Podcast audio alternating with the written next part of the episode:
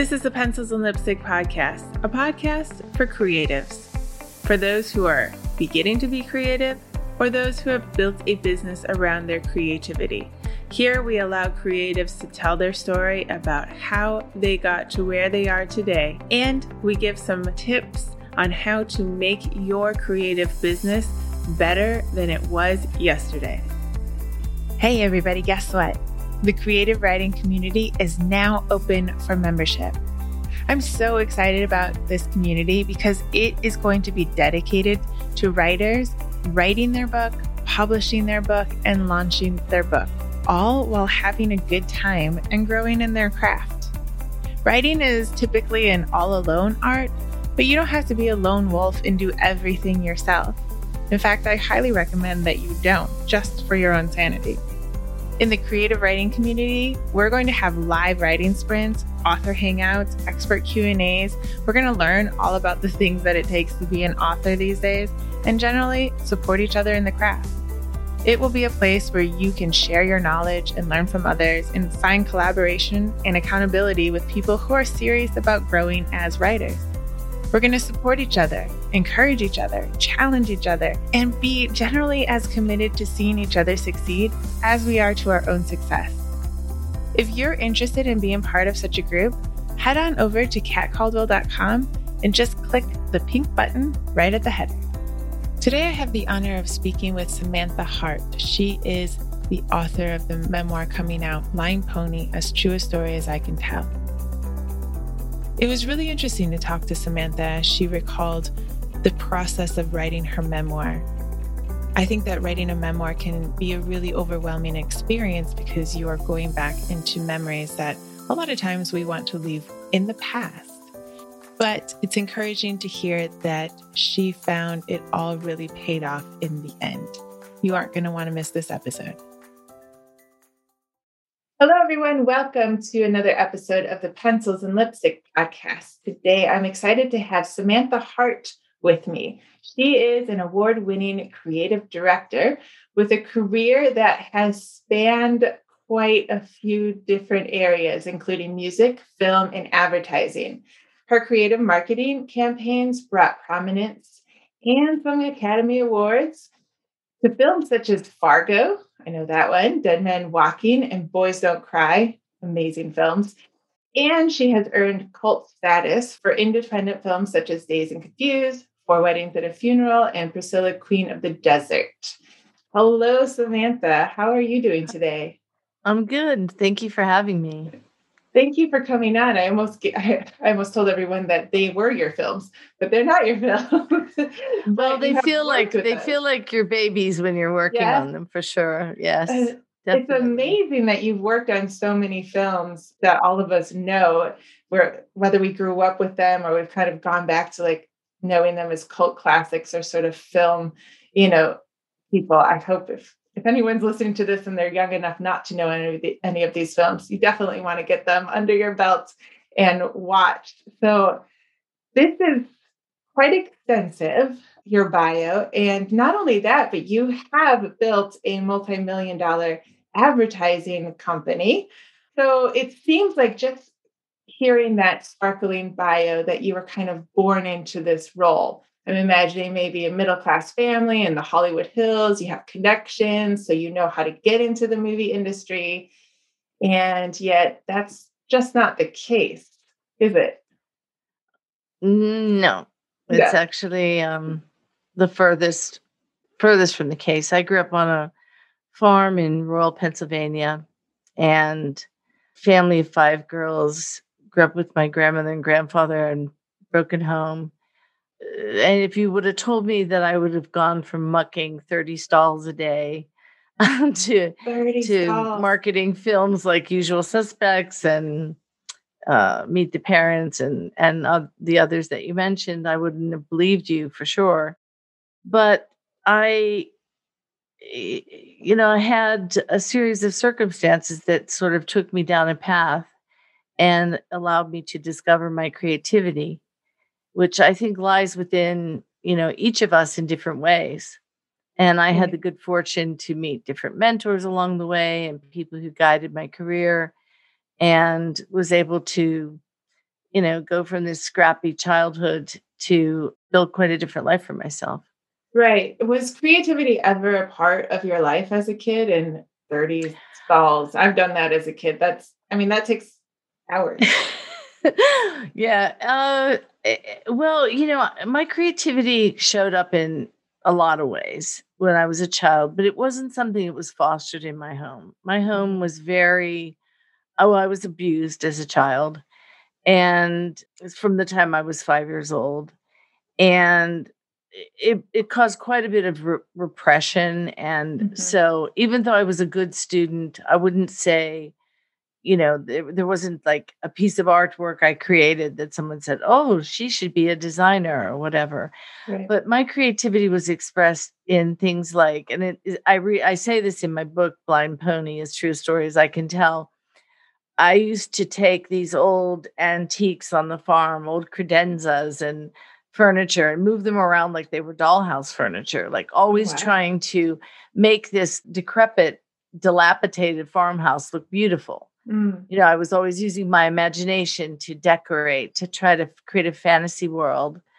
And I had a very big imagination. So I think I lived in this kind of imaginary world that I created and where I dreamed of a place that I could go to one day in my head. Right.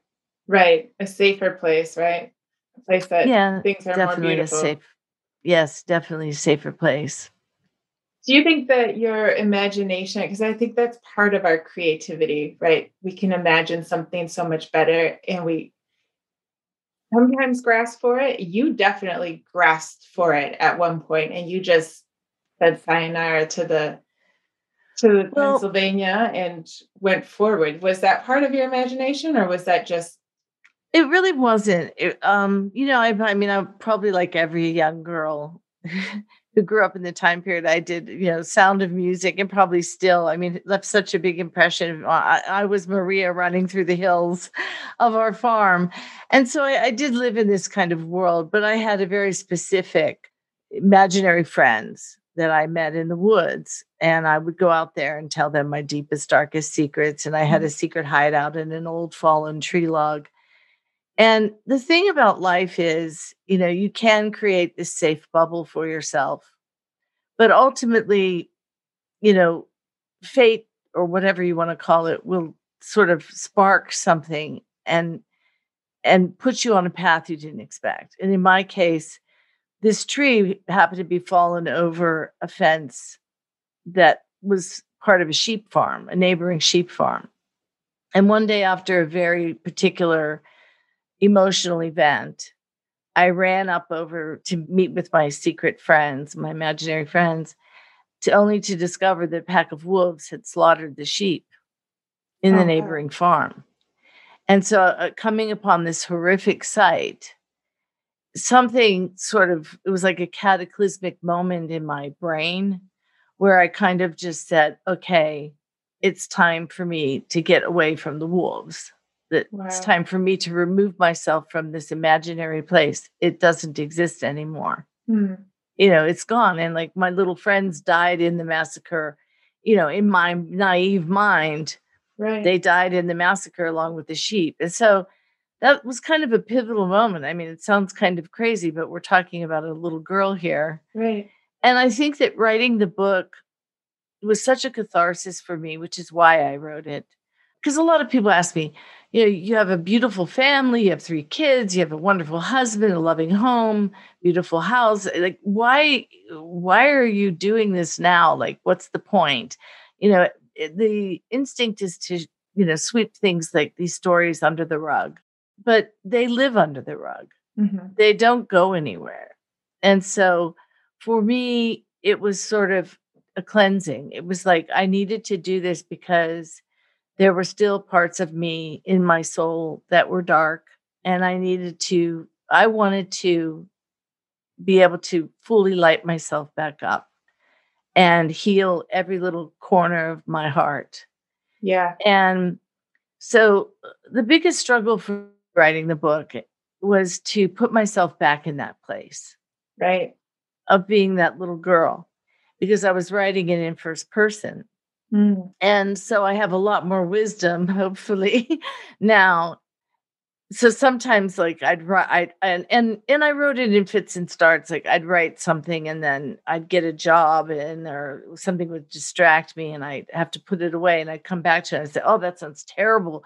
What was I thinking?" Or like, "That sounds like a fifty-year-old woman said that." You know, like it's just like, what? No, this is a little, you know. So I went through a lot of that that challenging stuff and I many times wanted to give up on it. I just thought, I'm not a writer. I mean, I've written copy for these ad mm-hmm. advertisements, and I think, you know, I've come off with some good licks over the my days, and I'm really proud of some pieces, and I've won awards. But writing a book is a whole different deal, right? Particularly, I think a memoir. Yeah, because yeah. nobody can help you with that. That's you know, true. you have to dig inside and scoop these emotions out and put them on the page and arrange them in such a way that someone can relate to it, but you're still being honest, if that right. makes sense. Right. I think it's a lot different to write about yourself than to write about somebody else's creativity. So your your extensive work in copywriting, it just isn't going to help very much in the end. It didn't help at all. it's like I mean, literally not at all. I don't even, you know, in fact, you know, I've always kept a journal. Mm-hmm. And I I recommend I love journal writing. I've always loved it. I'm not as religious with it right now as I had been at one point in my life, but I always kept these, you know, crazy journals with drawings and and and all that. And that was like kind of a roadmap for the book in a way but but the thing about journal writing is it's very rhythmic and very you know you're writing from the heart but it's it's almost like prose or poetry almost. And writing a book you know you have to be you have to you know you have to nail the the story you know right. people will get bored reading your flowery you can't get too flowery. Like yes. Uh, i'm definitely like had to straddle that line but really, what prompted me to really get serious about the book is I was cleaning out an attic and I came upon a journal mm. that I written when I was 12. And I said, one day I'm going to, this was the first line of the book, which isn't the first line of my book, but it's in the preface. I said, one day I'm going to write a story about my life, about me, nobody special. Oh, and oh, wow. it was like and that was the reason because i was nobody special but i should be known like eh, yeah. to me i don't know what exactly what i was trying to say but those were the words i wrote and i just started to cry and i started and i said you know it's time i fulfilled this 12 year old girl's dream of writing this book because at the time i was so traumatized right that i felt i wanted to share my experience Right. And, and especially at 12, you're probably just beginning to understand what the abuse on. is. Yeah. Yes. That it's not normal. And yes, that it doesn't happen right. in every household. Yes. And that's like when the light bulb really went on was when I was about that age, a little younger maybe.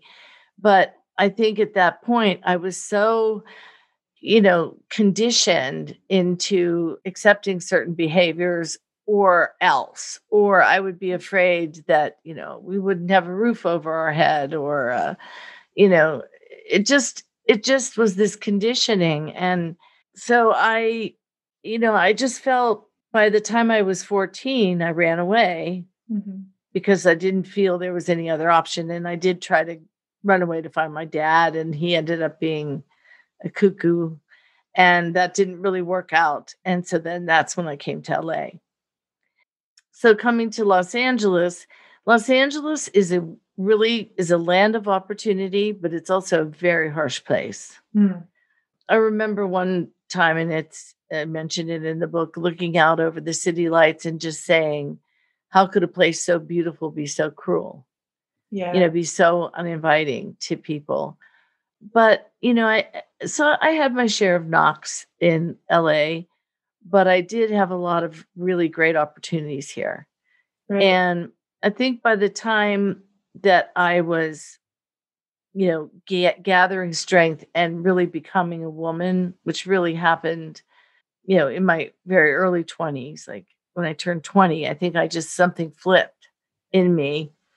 And I got pregnant with my daughter. And I just said, you know, this abuse stops here. I'm mm-hmm. having this child. I'm going to move my life forward into a completely different direction and protect her and provide for her and be the best mother ever. And I think I've made true on that promise. Good. Good. I mean, it's interesting how resilient women can be even after like years of abuse. And a, a lot of us have that story of like that moment where you're like, oh no, I'm going to move forward. But I think it's important to write this book for all the women who just can't put pen to paper, but they can read the story and say, oh, that's my story. And somebody else went through it. Well, you're not kidding. I mean, I I have a little catchphrase that I've sort of come up with from, you know, speaking about the book to different people. There are a lot of blind ponies out there. Yeah. And that's what I'm discovering. And when I first, and I'm not kidding you, when I first wrote the book, I, I said to my husband, like, this is going to ruin my career. People are just not going to respect me. You know, I'm revealing so much here about myself. No one would ever think this. I always was kind of almost Pollyannish, you know, about life. Like, I'm going to find a reason to be glad today. You know, I was more like that than, you know, because I was hiding things. Right. You know, and that's not healthy. And so I think, you know, my husband actually really encouraged me to move forward and just keep going and keep going. And, you know, I sent, you know, I let a couple of people read it and it was like, oh, you know, early on. And it was, you know, oh, this is terrible. Don't write this book. And I just kept persisting. And it really, through the process, I would say it was a couple years, I really taught myself how to be a writer in a way. Mm-hmm. And I think by the end of it, like when the pandemic really hit and things changed and I had all this time, that's when I was really able to bear down and really finish the book right. the way I wanted. So I, I think, and I think you're right. A lot of people, you know, have shared with me stories that are more horrific than my story. And, you know, I'm I've always been someone that people would meet and tell me things, private things about themselves without me prompting or I don't know, I just have an energy I think that made people feel safe with me. Mm-hmm. And maybe that's because they recognized a similar pain in yeah. my eyes or something. But I don't know, or I have a great capacity to absorb it because I understand it. And so people have talked to me, spoken to me before about maybe not specifically this, but just problems, issues, whatever. Right. And now I can't tell you how many women have come out of the woodwork telling me how much my story meant to them because it gave voice to their feelings. And all I can say to them is write your story. Yeah. You know, be, yeah. Become Even if it's not for publishing, I mean, writing, I think, is a great way to, it, to go back and process it. It's it's an amazing way, and honestly, I when I wrote my book, I said to my husband, "Well, I finally finished it," and I said, "I'm going to send it out and try to get a review." And if it's terrible, just promise me that you'll stop passing me and I'll, we could just put it in a drawer somewhere for the archives for the grandkids. And he's like, it'll get a good review and it got a stellar review from Kirkus. And I was just blown away. I just couldn't even believe it. I was like, well, they give everybody good reviews. Like, you know. But it, it sounds like you worked really hard on it. You didn't just write, that wasn't obviously the first draft. You really worked hard oh, no, sure I worked on, yes. I mean, really, I think I was working on it for five years. I mean, mm. I off, but like I said, in fits and starts. And I read some early drafts, and boy, were they terrible. I understand. I put out a few query letters initially, and boy, I understand why they rejected it. you know, so don't get discouraged about that yeah. either. I would recommend to people because, you know, nobody knows what's in your heart except for you. And nobody can tell what's in your heart except for you. And when you really are able to get it out, you know, and, and express yourself, you're going to feel better. And who knows, you might, it might be good. Yeah. And I struggled with the ending of the book, the last paragraph. And in fact, I went to press with a different ending and then oh. had to kill it and go back because I, I realized, no, that's not exactly what I wanted to say. Yeah. So it, it takes time sometimes, doesn't it? Yeah, it it does. And and there's a few things here, you know, like when I read it now, I I almost like I'll read it, I'll pick it up and I'll read it and I'll just say like did I write that? Like cuz cuz I I felt like I almost went into a little bit of a trance like I said becoming that young girl, you know. Yeah. I Yeah. mean, I still I still cry at the place where I talk about my grandmother and and picking blackberries with her Hmm. these tiny moments in life that you know seem so small at the time you know gain so much resonance as you grow older It's that's why i love that movie inside out so much because Yeah. it's uh, about those core memories those core memories are unique to each of us and i think that so many of us lose our you know fun island or whatever those things are called in that film which are so, are so wonderfully uh, described but you know you lose that as you become an adult. And i can tell you one funny story. When i was writing the book i really became this little girl again in my mind and it's like method marketing. I always called myself a method marketer. Like when i was working on meet the parents my boss literally became Bob De Niro and I was Ben Stiller and everything. My life was like mirroring that movie. My daughter brought a Bulgarian boyfriend home from boarding school and he burned our shed down. I mean, it was just, he walked through a sliding glass door and he had to go to emergency room. I- It was just hysterical.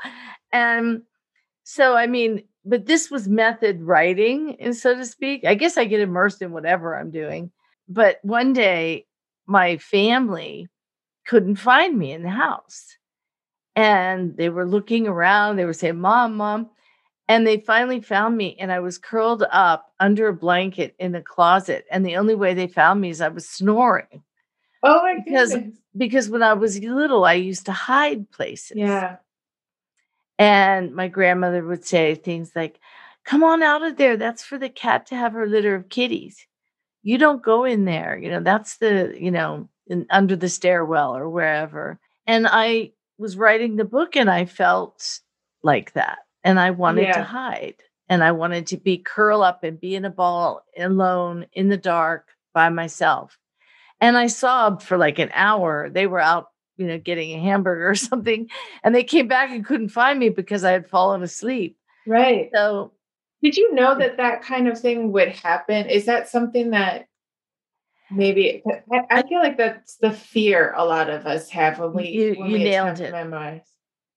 it's the fear. I, subconsciously, I didn't know how afraid I was. Yeah. You know, you think of you think of the superficial the fears that you think of first are like what are my sisters going to say? you know, Right. they're you know what it, you know is this saying you know what it what is this saying about me as a woman a person that i couldn't defend myself or you know that i was vulnerable or that i didn't have the education or that i made up this fictitious story about myself to seem more important than i was all these things are in the book they're they're quite hilarious but they're very tragic and sad at the same time right. because i really was trying to run away and pretend i was someone else Mhm. but those fears are the superficial fears you know the fears that somebody might not like you because you wrote you know Right. about you know your drug abuse or whatever the real fear is in here Yeah. it's inside your heart it's the fear that your heart is going to explode right. because you, gotta won't be able to handle yeah you won't be able to handle that pain again Right. and so it was a lot. I mean, parts of it were fun to write. I mean, there's one chapter that if I were a young actress, I would love to play that part because it's just so funny.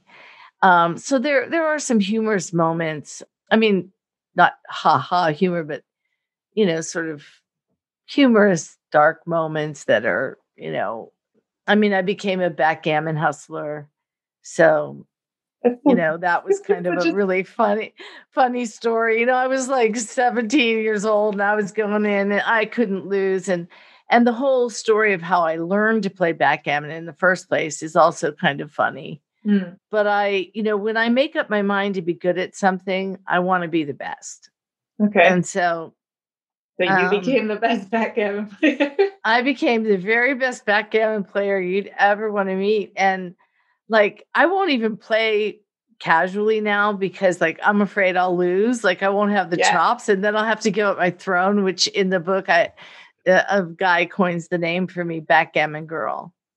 Um, he says, like, you're like Wonder Woman or something, you're backgammon girl, you know, and that kind of stuck for a while. But not all the book is tragic. But I mean, the be your or that's there's like I, I would say, you know, there were just different parts that were more difficult to write than others. I mean, revisiting some of that funny stuff, it was fun. Right. Know? Right. So how did you started out yeah i know you said you kind of wrote it in fits and starts but as you decided that you're actually going to put words on paper did you go right back to the hardest parts or did you was there ever a moment that you kind of thought what if i don't talk about my childhood and just sort of talk about start from when i ran away like are, were there any things like that that you were tempted to leave out i was really tempted in fact, I had talked to I had talked to a an editor person early on about my story before I started writing it.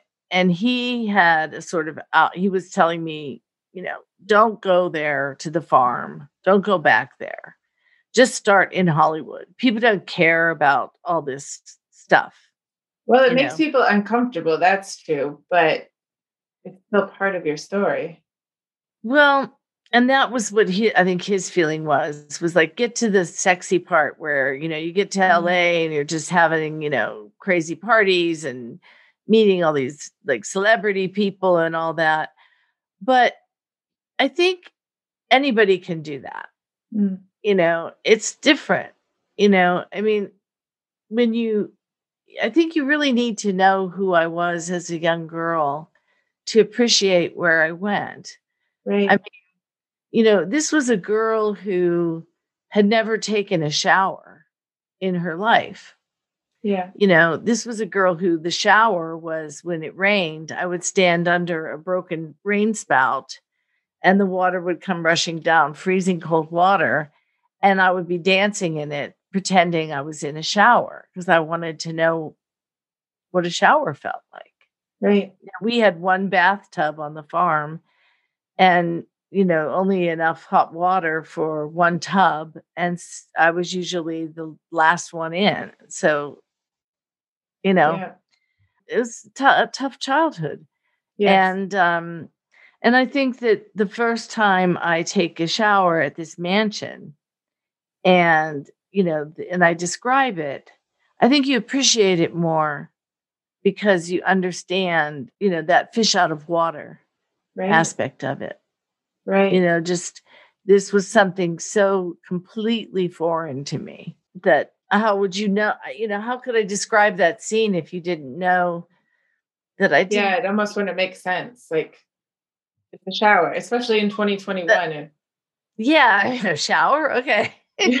right. You know, I'm buying, I'm in the middle of buying a new house right now. And my biggest dilemma is like putting in new bathrooms, you know, and it's just like whoa when did this happen you know like you, so it yeah. sounds like you kind of almost got to know yourself at a deeper level because like maybe you've always had a thing with bathrooms but now it's like front and center maybe well it got front and center a while ago but yeah i mean you know just like never expect like my children to do like hard labor you know, mm-hmm. I mean, they have chores and they have things, you know, that they're expected to do around the house or whatever. But, you know, it's just the things that I went through on the farm are just, I don't even want to go into it. I, this, a lot of these things aren't even in the book, but, you know, so it just, sort of shaped how you were, you became a mother, how, what not definitely, I think it definitely, in, you know, just, I mean, it's very hard thing to say that your mother would not be your advocate, that she knew Yeah. you were being abused and she wouldn't come to your rescue. Yeah. And, you know, actually it's yesterday was the the second year of my mother's death day. Mhm. The th- third year, I think. And, you know, it was difficult because, you know, of course I loved my mother and I think that runs through the book. I was always thinking of my mother and always wishing that we could have, and we did r- reconcile over the years here and there, but there would always be something Mhm. that would then rear its head and again cause friction between us. And I think at the heart of it is I believe she was abused as well. yeah. And admitting or having empathy for me or becoming an advocate for me would be admitting her own vulnerability. Wow. Yeah. And I don't think she was ready to do that. I don't she was in too deep a denial. And and again, there prompts another reason for writing the book. Yeah. You know, I Yeah. think so important that we you know peel back the layers of our ourselves. You know even me as a mature woman i mean you know i still inside fe- feel s- sometimes like a little girl. Yeah. you know i still have triggers and things that elicit emotions. I mean and since writing the book honestly less and less. Oh wow. um, you know, the interesting thing uh, happened when I was four, and it's just seared into my memory. It was this the snap of a screen door, and I, I won't go into detail on it, but it was just that. And for years, if I heard that a similar sound to that, I would just like shake.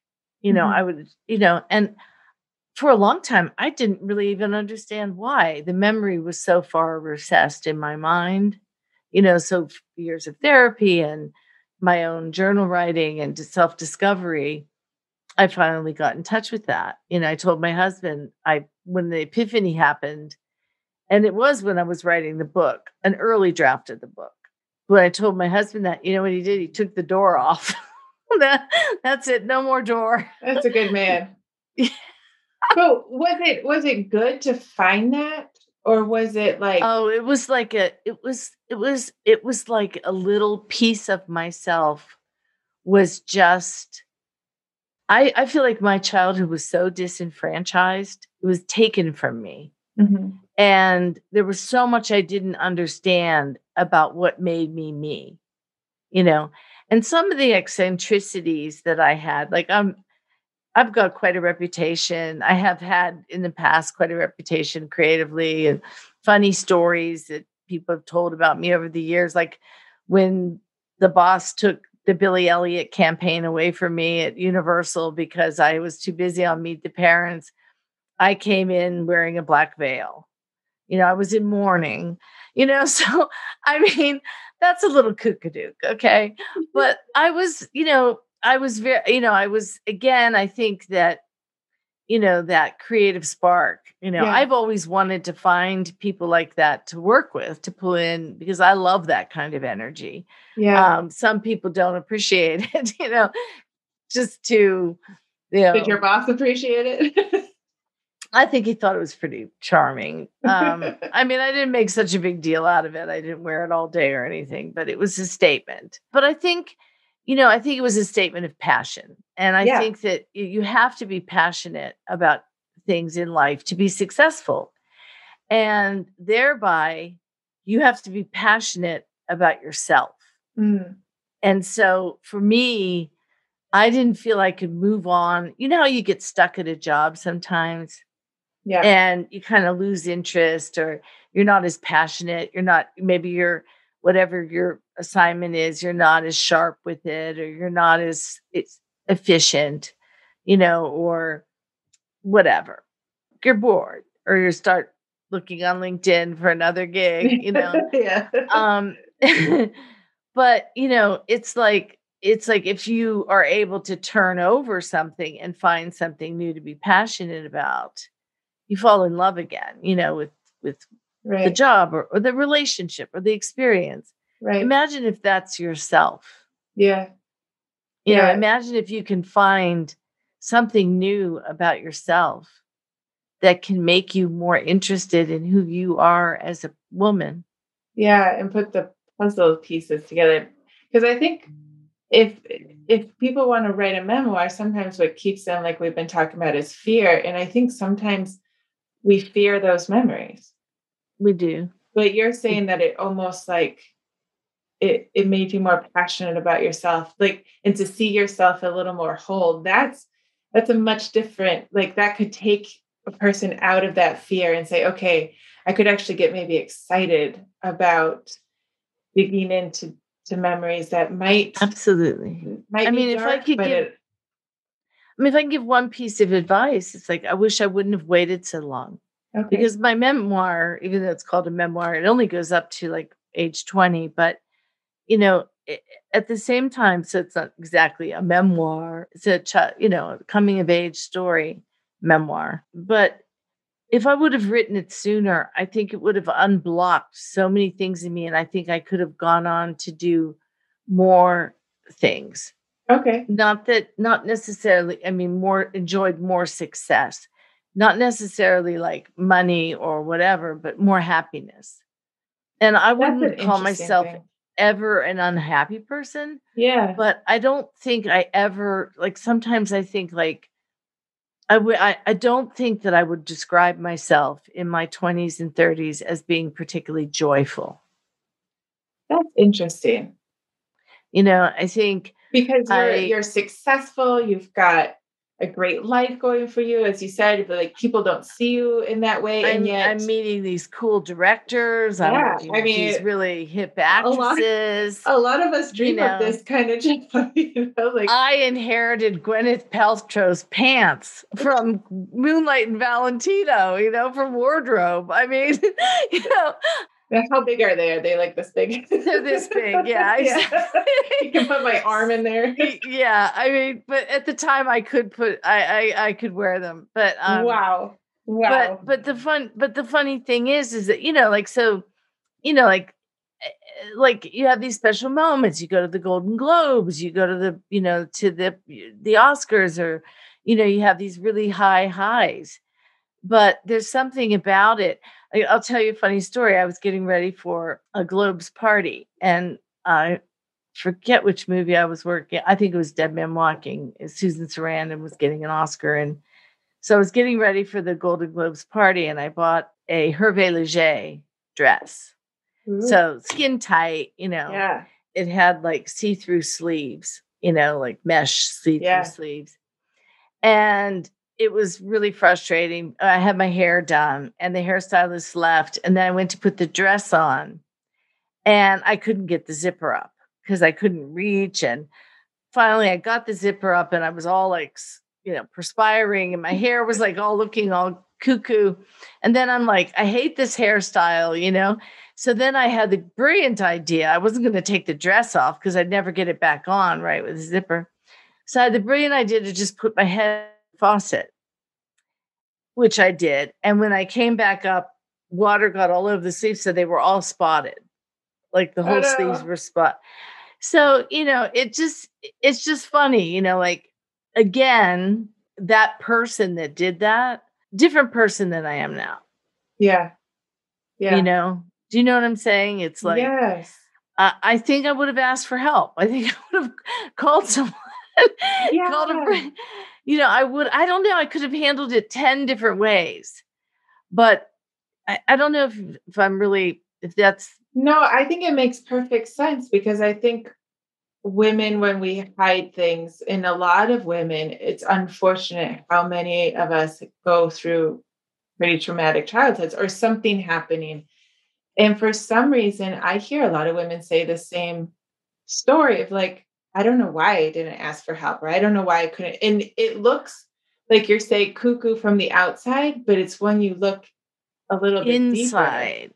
Yes. And so you're saying like if you had written that and gone deeper sooner, you could sooner. have. I think in, I could have been more successful in so many ways. For example, not ruining an Hervé Leger dress, if I'm saying that right.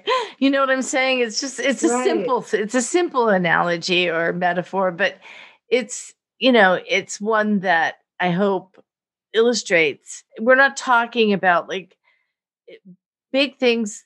They can be small things, but I think that like when you are hiding and when you're feeling pain that you're not expressing, that Mhm. pain is going to come out in some way. And it can come out in a very self destructive way. It can Yeah. come out, you can uh, drink too much alcohol, you can do drugs, you can, you know, do a lot of things, or you can put your hair upside down in a faucet in an ex- in a $2,000 dress. You know, Right. I mean, do you know what I'm saying? It's a Yes. destructive behavior. Right. And it's in like even though you're successful, you're still doing something that you're like, Well, I was Right. insecure. I was Right. insecure about going to the Golden Globes. yeah, yeah, Uh, be, you know, because I didn't feel I belonged or whatever, you know. yeah. It's like triggering something that you don't even know what it is because yeah. just put it back down, figure it out, Yeah. and go forward. so make a mess of it and then you you know can show up and be you know like my dress isn't supposed to be spotted but i put my head under you know like a be a lucille ball character instead of a sophisticated woman you Right. know which Right. is who i wanted to be Right. you know Yeah, I can see that in a lot of us women. Like, yeah, you're you're almost playing a part at that point. Like, a little bit yeah yeah, you have to just make it funny. Well, everyone expects me to be funny anyway, so I'm just going to do this and, oh and that's and never deal with real- it. Well, that's a real trigger for me that you just hit because when I was young, I was the sister of the five of us who always had to make everyone laugh. Mm, And I used to do this thing called the frozen Seymour. And I would go out in the snow barefoot. And I'm not going to do the face because I'm too old now. My face might stay that way. like I would turn my uh, my lip lip upside down and like the other lip turn it up and like make this funny face and stay like that and then chatter my teeth standing in wow. the snow. And they would just and my lips would turn literally blue. And I have very thin lips. And so I would just like, you know, try to make them look really big and I, they'd get blue and I'd be chattering my lips and the girls would be inside the window laughing their heads off. And the more they laughed, the more I stood there in the snow, frozen, yeah. just to get that laugh. And, you know, and so it's complex. It is complex. But it sounds like this is as much as uh, writing the memoir can be overwhelming and scary, the rewards at the end of it kind of outweigh that once you get through it. Well, honestly, you know, I I have to tell you, you know, I'm kind of waiting for the other shoe to drop and like the bad reviews to come in for people to say she can't write, she's terrible. But but you know, like right now, I can't even tell you how much I've enjoyed hearing from people. I mean, I'm overwhelmed, I'm humbled, I'm I'm grateful, I'm beyond. And it hasn't even really been, it's not like I'm, you know, it's not like thousands of people or anything, but you know, just like that email I got from that woman yesterday on LinkedIn. I mean, it just, I was sobbing. I haven't uh, been able to answer. She's written me three times now. We've had correspondence. I haven't even been able to write back this last email because I have to think about it a little bit because it's so deep. Right. Um, but obviously she needed she needed to hear that message that I gave, whatever yeah.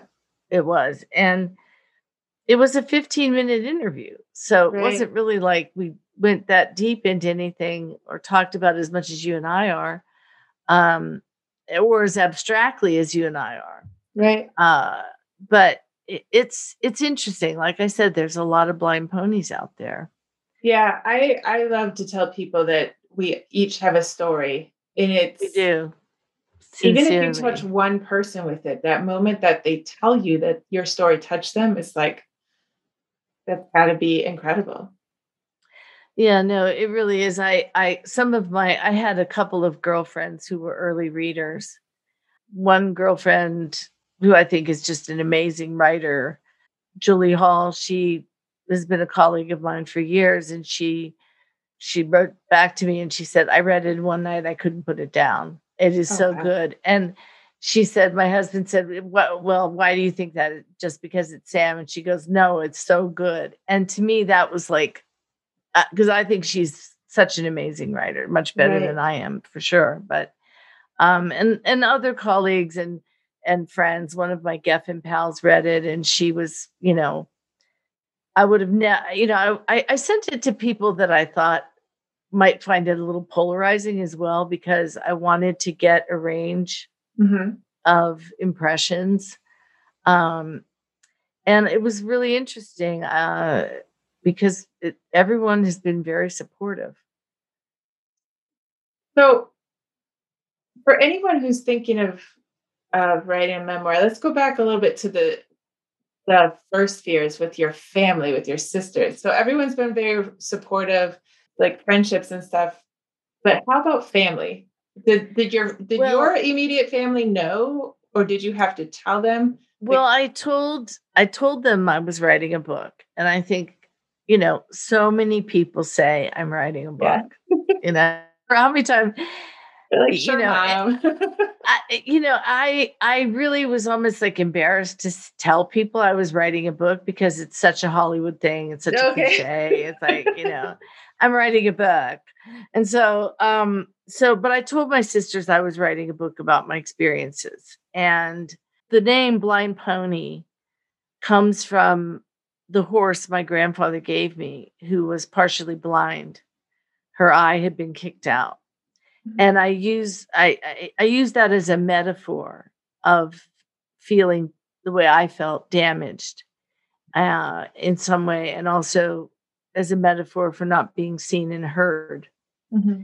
and so my sisters knew about that and you know there, has been an array of reactions you know no no one's really said don't write it because they know it's true they know what right. happened um i think I think they're I'm I don't want to speak for my sisters because we all had our own experiences. Mm-hmm. And I, if a lot of people are frustrated when they read the book because they want to hear more about the sisters, and if you're frustrated because there isn't anything much about the sisters, it's not out of my not wanting to. It's their, you know, out of respect for them, just to right. keep their privacy. What one of my sisters very supportive, and another of my sisters my oldest sister, who happens to be very religious, evangelical, like to the highest level of that world. I sent it to her because, like I said, I wanted some polar polarization. I wanted to, and as being the eldest sister, I, I thought she could corroborate some of the memories mm-hmm. of the early years the best. And she loves it. Oh. And really kind of stunned me. I mean, really stunned me. Well, that's um, cool. That's, but I mean, even a surprise of like the fear of kind of expecting a rejection from that sister and, and getting something oh, completely opposite. I didn't expect a rejection. I expected to not, be struck not reading. I would. That's I what I would expect. to be struck down by lightning. I curse upon you. yes. I mean, she loved it and she was very supportive and wonderful. That's I was amazing. so blown away and it really bridged a gap between yeah. us culturally and politically. Yeah, yeah. You might say. That's amazing. You know, and she had a few comments like that, you know, like, oh, well, you, you know, you were alive when Donnie got hit on Clever Road. Like you, you were already born. And I thought I, I hadn't been born yet. So my cousin was hit on the road where I grew up and he died. And so she said that. And I think I have one other mistake in the book. I think I left off. I think I said I had, my father had four or five siblings, and he really had two others that I didn't mm. know about. So, oh, okay. So we there are a few for that. yeah, I mean, but like she did catch a few things here and there, and um, and that was nice. Um, would you say that that usually we kind of build up our fears almost more than it it sounds like not all of them really became the monsters maybe that were in your head. No, no, I, that was a real fear. Yeah. that you would hate the book. Yeah. Or the, Um, how they would react. I mean, they're Yeah. still some part of it. And I, I, guess think you're my yeah, I haven't shared it with my one one of my sisters yet. I, I think it'll be hard on her, Hmm. like to read it because she's my younger sister, and you know. But you know, at some point, I'm not seeking approval. Mhm. You know, I'm seeking my own personal healing. Yeah, I was through a lot. I mean, what I went through, you know, as a teenage runaway almost killed me. Yeah. So, sure. you know, and I know I'm my my youngest sister has a very close had a very close relationship with my mother after I ran away. She was the only one left and and I respect that and I understand it. Mhm. Um, and I'm happy for her that she was able to have that closeness that I never was able to have with my mother. I don't, you know, I don't have any bad, fe- you know, I'm happy for her. Uh, maybe it took my running away for that relationship to get so Sure. close. And if that's the one positive that happened, yeah. then great, you know yeah. but that doesn't that doesn't he that doesn't help me on any level does it i mean No. i'm still the one who you know i could have been dead in a ditch somewhere and my family never would have known i would have been a john doe jane doe Sure. not john doe but um yeah it would have been to jane doe somewhere you know um But I think what you say is a really great tool for a lot of women if they want to write their memories, their memoir, or a story of their life, that you're not seeking approval. Like, even if you tell the family or whoever is affected, your friends, your family, and probably tell them because if it gets published, it'll come out anyway. But to be able to say, no, I'm not seeking your approval. I'm simply seeking a way for me to heal and understand and become more whole. It's like I'm I'm kind of giving you like a heads up, but well i told i i've told everyone you know pertinent that i was writing a book and that i had finished it and that it was getting published and it was coming out and i haven't been hiding anything and no one they haven't asked to read it and you know and you know i, I have had one sister say please don't say anything about me in it and i respect that Mhm. um, this book is about it's really about my story and really my sisters only play into the first by the time i was 10 most of my sisters were gone you know or 12 or by the time i was 14 they were all gone except for the young one so it, it- really isn't that big a part of the story it's like Right. five chapters and then the rest of it they're never in it and i never Yeah. saw them i i never saw my family i traveled all around the world and they didn't know where i was so right. um so and I think that's like it's if a if a sister were to say to a listener, you know, or me, let's say I'm going to write a story. I think in our own heads it becomes that we're a much bigger part of their story than we actually are. You know, so writing your memoir and just letting people know in that same capacity of like, yeah, you're part of me, but you're not necessarily part of the story of the memoir because this is it's about you. yeah this is about me you know Yeah. and i mean i did have one sister you know who called you know called me and said like oh i was right there with you. I was reading it and i could see all the images and see all the you know the because there were some wonderful memories of the Mhm. farm you know as well. But you know so uh, it's not you know i i think what you have everyone each person's family dynamic is different and i think you need to do whatever makes you feel good in terms of being respectful right. but I felt respectful in telling them I was doing it and they had the option to want to read it or ask me.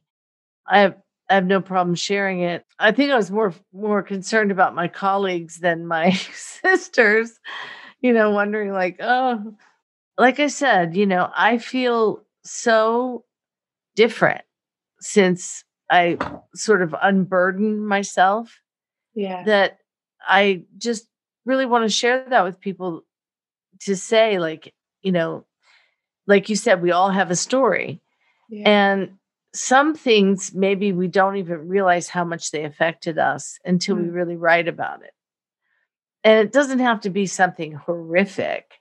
Right. Um, it can be something simple, Yeah. but it's moving past, you know, obst- you know, things that might be obstacles to get, you know, to make to allow yourself to have the best life possible. That's all we Yeah. really want, each of Yeah. us.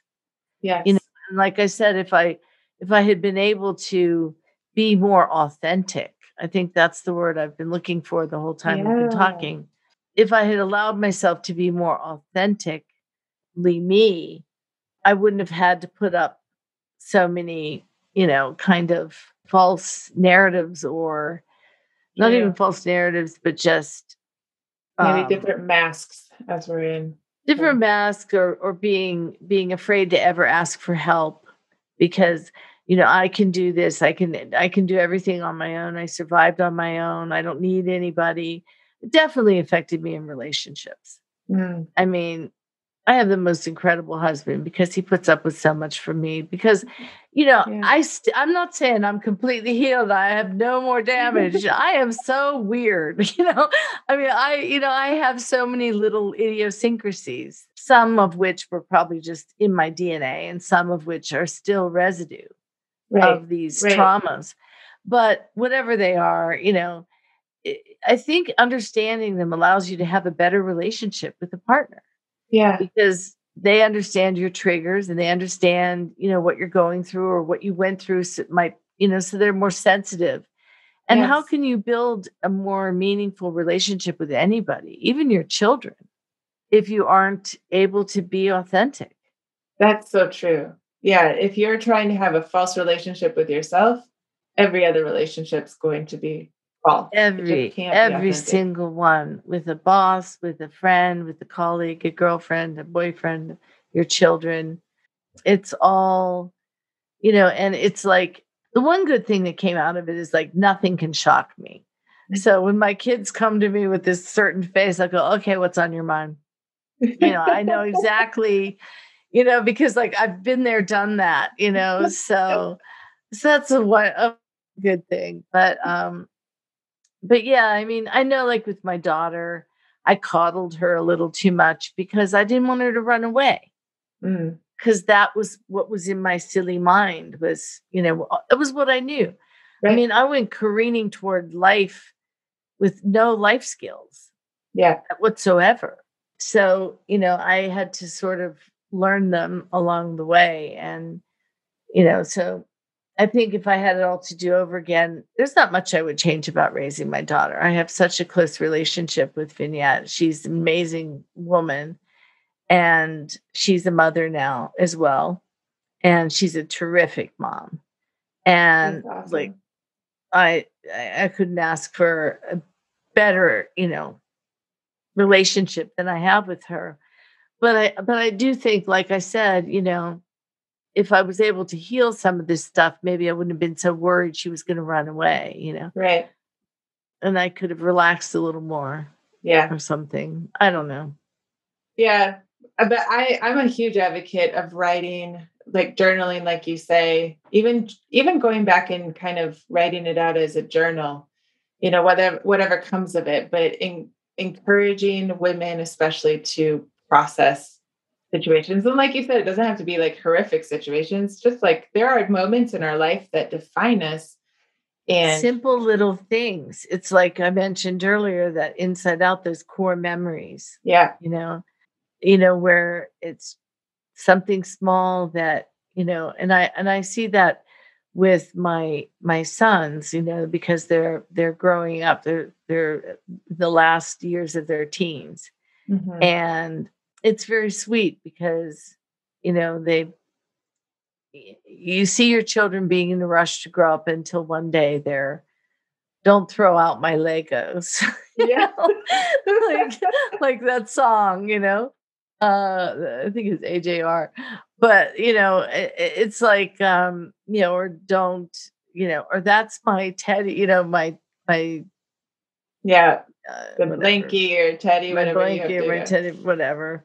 But I'm a big collector of memorabilia, so I I have a stash for each child, you know. or, but I think everybody should, if if you're not, I mean, writing a memoir, maybe that's not for everyone, but I think writing in general, mm-hmm. because I think that so many things come out. Like I'm writing a novel now, and even that is kind of because you can't help but some of your life to bleed over into it even if it's just especially your, your life you but i'm sure there's some things just the names have been changed.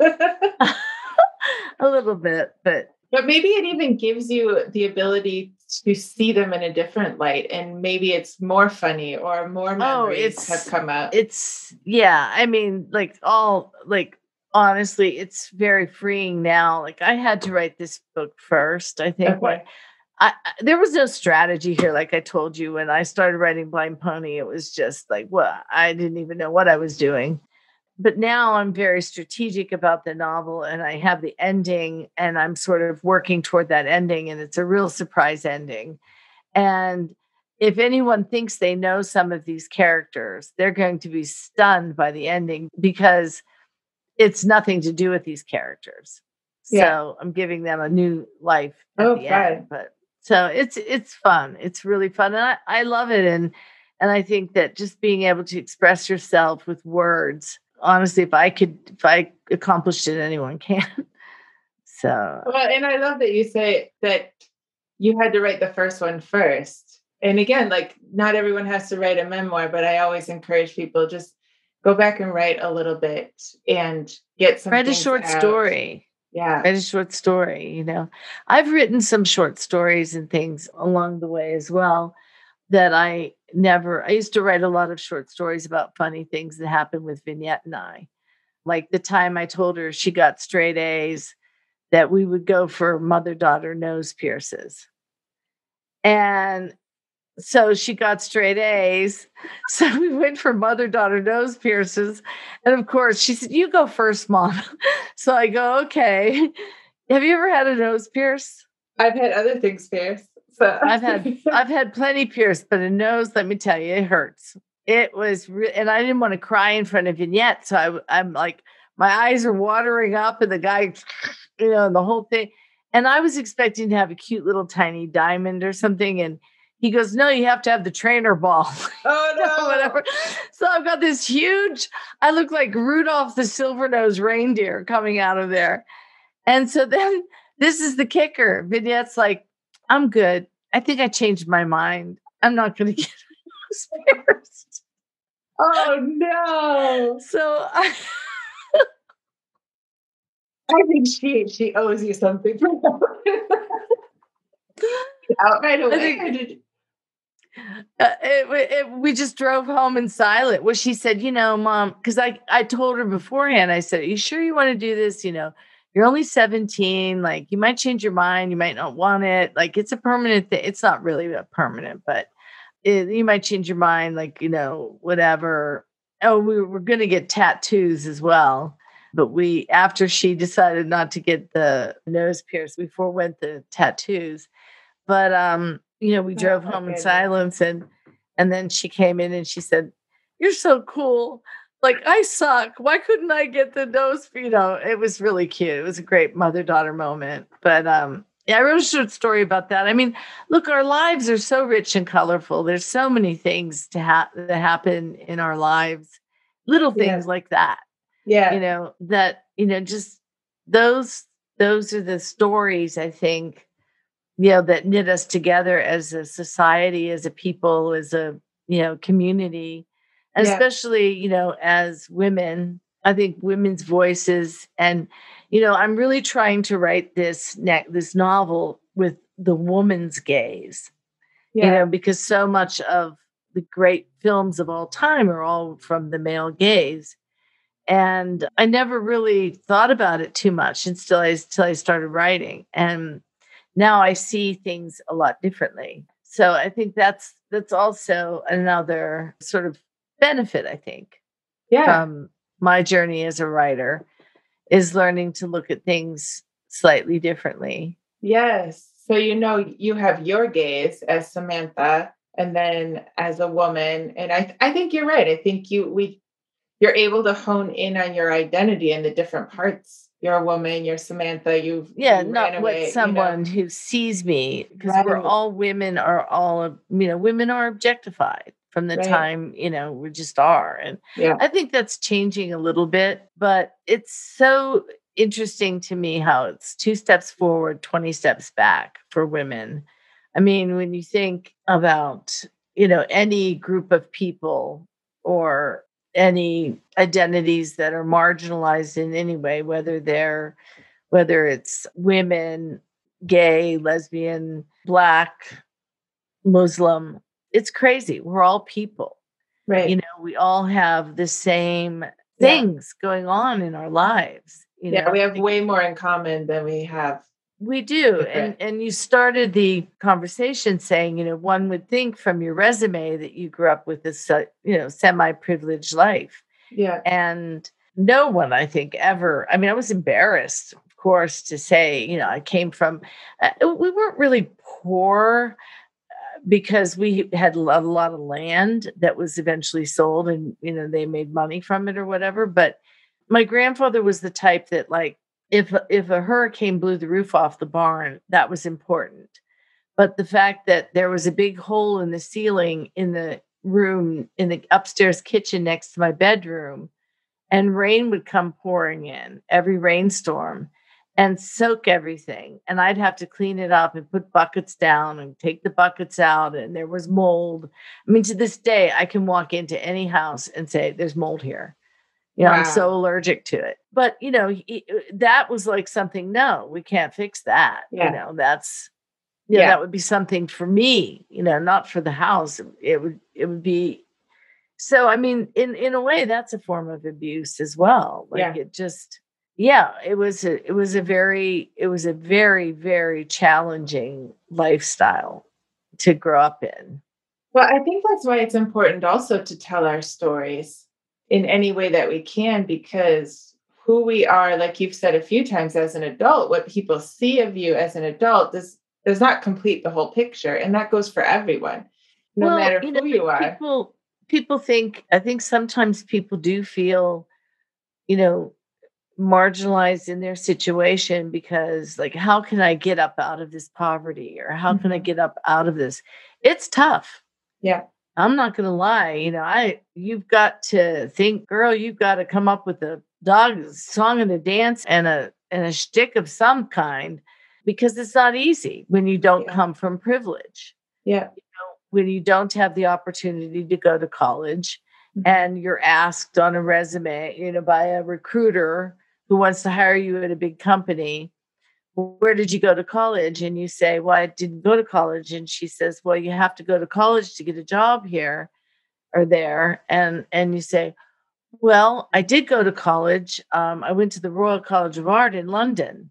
And she says, well, why didn't you say that? And I said, well, because yeah, I'm sorry, I, I, you know, just yeah, that's great. We'll put that down. Well, I did go to the Royal College of Art in London as a nude model, you know, in the painters class. Okay, so I went there. It's true. I took my clothes off and I sat there and I in a pose and I heard all about color theory and all about, you know, form and figure and you know, and I actually learned a lot in that class. But, you know, I, it was just a different way in for me to school, Yeah. wasn't it? Yeah. So, I mean, like I said, you were only limited by our own thinking.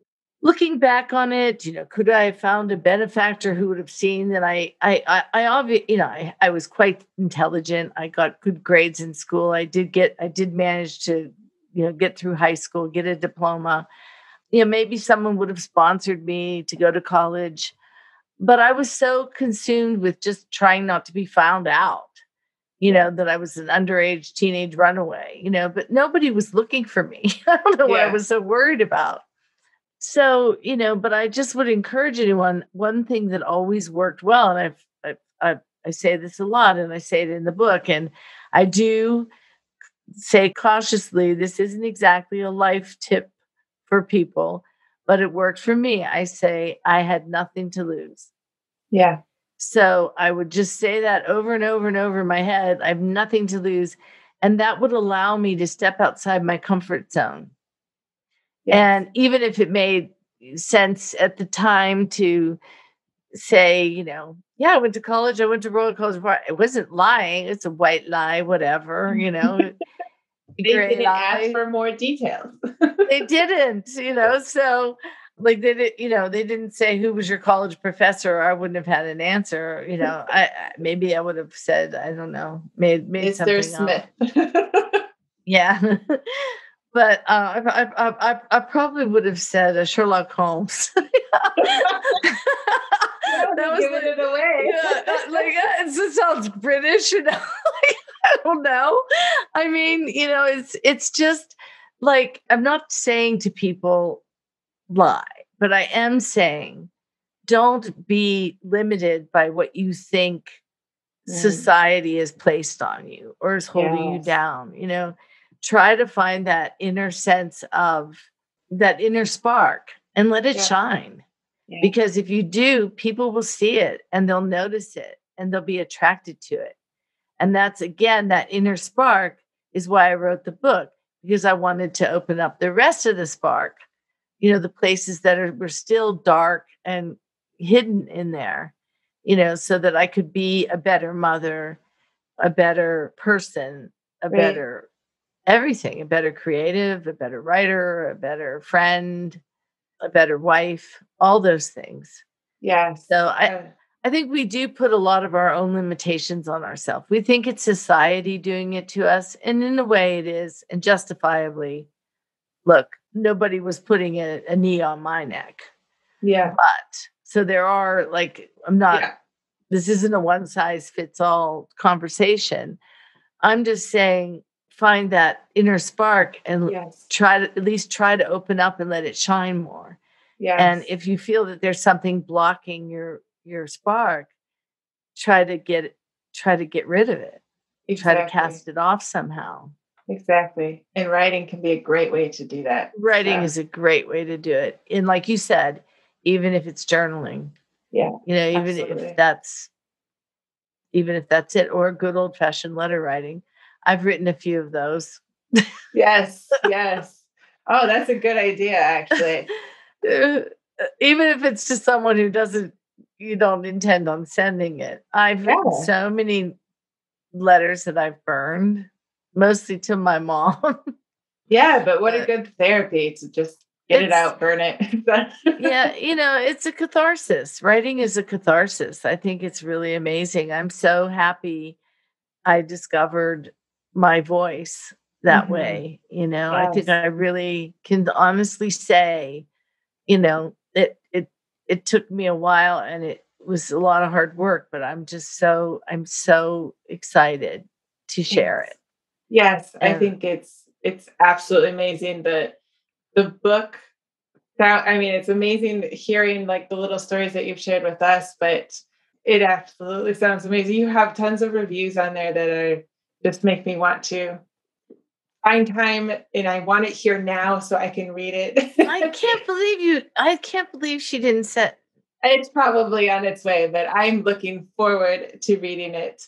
But I want to tell everyone that the full name of it is Blind Pony, as true a story as I can tell. By Here's Samantha the cover. Hart. I love it.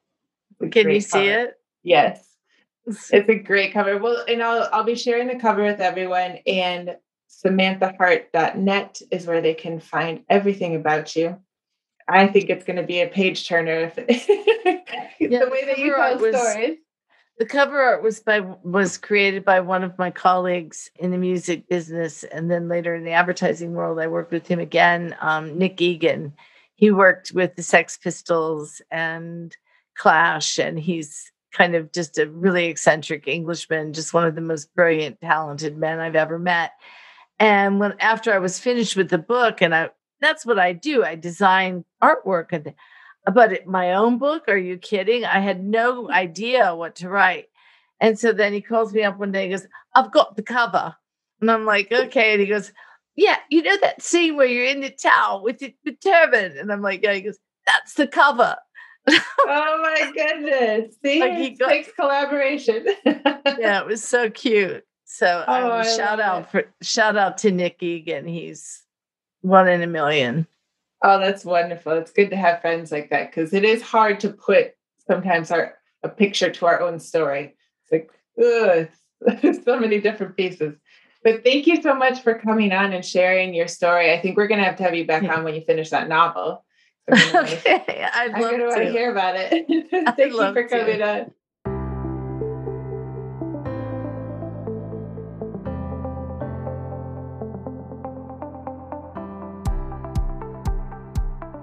Hey, you're still listening. Since you are, could you do me a favor and head over to the app that you're listening to this episode on and hit the subscribe button and then rate and review the show? It would really help the Pencils and Lipstick podcast get out into the world. And if you're enjoying the podcast, well, then there might be more people out there who would enjoy it as well. If you want to find out more about me, you can head over to katcaldwell.com. I have my story over there, my books, my interactive journals, my one on one coaching information, and information on my creative writing community membership group. If you're looking to write a book or you are a writer and you just want to find out more about how to write, how to publish, how to format, how to market, and all the things that go into being an author these days, check out the membership group. There is a 14 free day trial that you can try it out, get into the masterminds, find out all the goodies that we are talking about in the group. I would love to see you there.